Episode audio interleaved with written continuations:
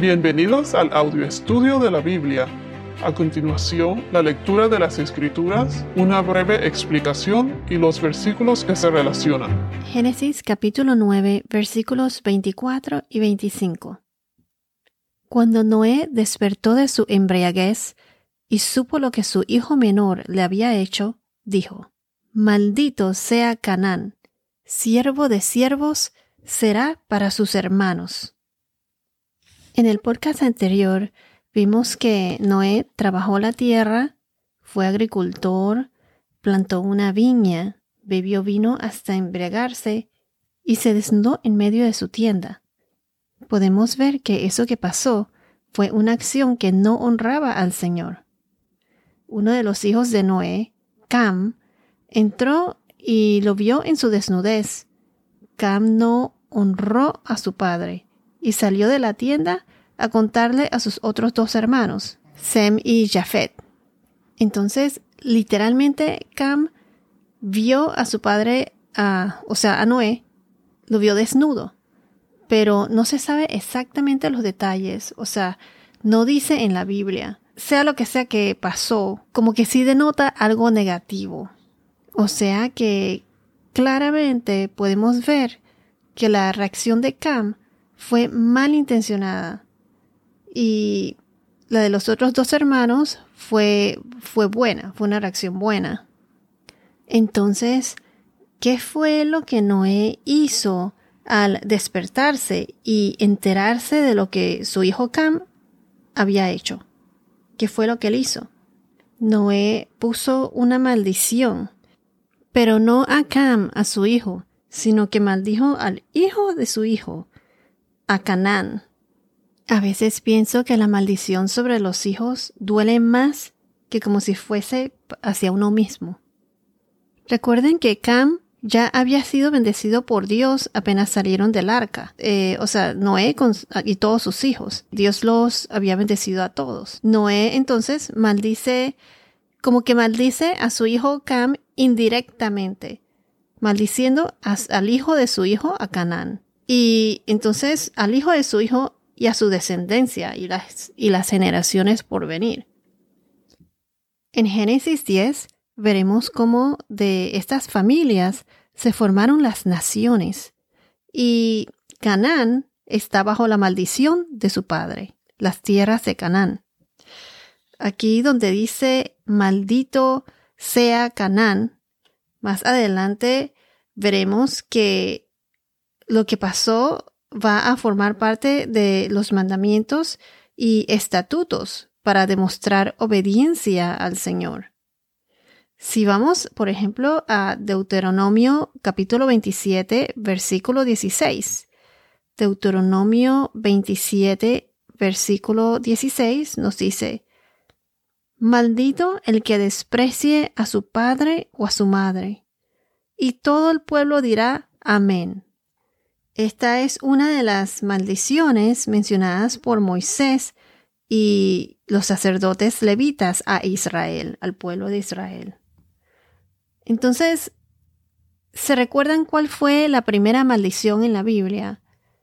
La primera maldición fue en Génesis capítulo 3 versículo 14, cuando en Génesis 3 14, cuando el Señor le dijo a la serpiente que por haber engañado a Adán y Eva por lo que hizo, él maldició a la serpiente y le dijo que será más maldita que cualquier animal y bestia del campo, que sobre, que sobre su vientre andará y polvo comerá todos los días de su vida. O sea, que se arrastraría, o sea que la, la serpiente se arrastraría sobre la tierra todos los días de su vida.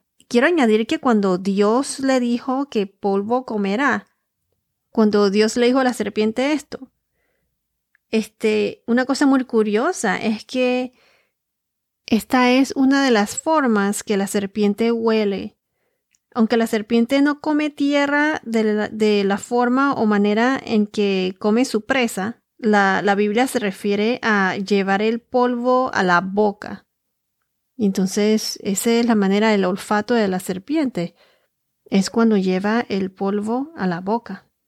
Luego hubieron otras maldiciones, como las de Génesis capítulo 4, versículo 11. Génesis 4, 11, cuando Caín mató a su hermano Abel. Esta fue la maldición de Caín. Se los voy a leer.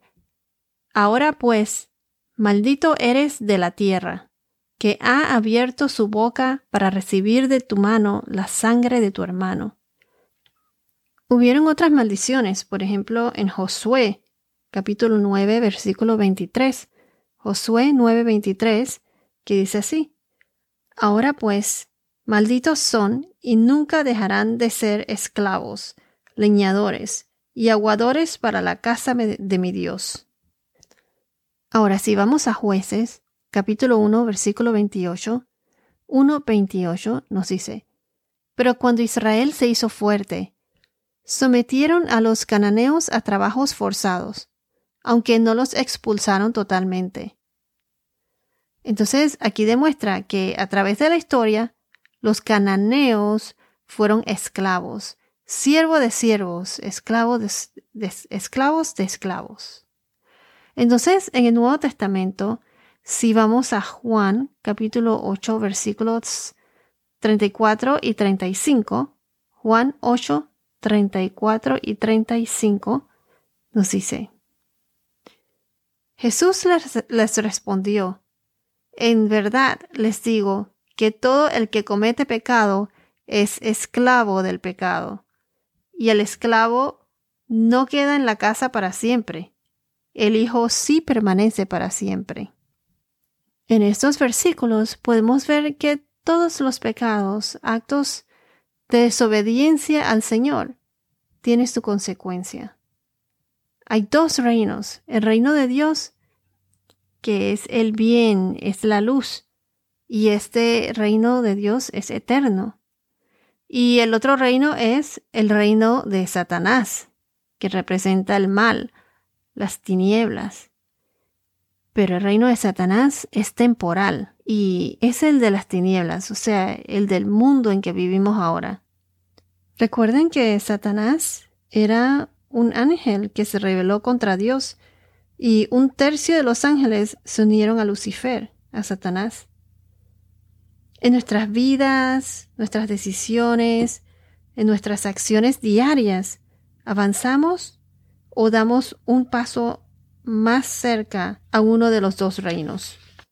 Como dice en la primera carta de Juan, capítulo 1, versículo 6, 1 Juan 1.6, nos explica, se los voy a leer desde el verso 5.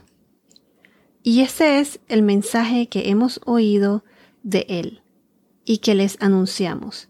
Dios es luz y en Él no hay ninguna tiniebla. Que si decimos que tenemos una comunión o una relación con Él, pero caminamos en tinieblas, o sea, en el pecado, estamos mintiendo y no practicamos la verdad.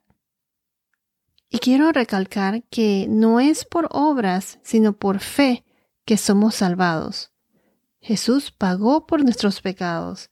Solo tenemos que reconocer nuestros pecados, arrepentirnos de corazón, aceptar a Jesús en nuestras vidas. Tener fe. Es muy importante tener fe. Y por la gracia de Dios y la guía y con la guía del Espíritu Santo, eso nos ayuda a caminar en Cristo. Recuerden que Él, Jesús, vendrá por nosotros y seremos parte de su nuevo reino que es eterno. Entonces Cam desobedeció a Dios, deshonró a su padre, a Noé, y Noé maldijo indirectamente a su hijo Cam no maldiciéndolo a él, sino maldiciendo a su hijo, al hijo de su hijo, a Canaán y a su descendencia. En una persona está obedecer a Dios o tratar de obedecerlo. Porque acuérdense que todos en algún momento, en algún momento dado, pecamos. Nadie es perfecto. Pero Dios, su palabra, los frutos del Espíritu Santo, todo eso nos ayudan en nuestro caminar en Cristo y así mantenernos en la luz, más cerca del reino de Dios. Un paso adelante, no un paso atrás. Este comportamiento de Cam afectó a su hijo Canaán y a su descendencia de generación en generación, como lo mencionamos anteriormente. Entonces, ¿qué reino escoges? ¿El reino de Dios o el de Satanás? ¿El eterno o el temporal? ¿El de la paz o el del caos? ¿El de la unidad, todos unidos en Cristo? ¿O en un reino donde habrá siempre división? ¿Escoges el reino de la vida el reino de la muerte? ¿El de la luz o el de las tinieblas o la oscuridad? Es uno de los dos, porque no hay ninguna área gris. Si no estás con Dios, estás en su contra. Elige el reino de Dios. Sem y Jafet decidieron obedecer a Dios.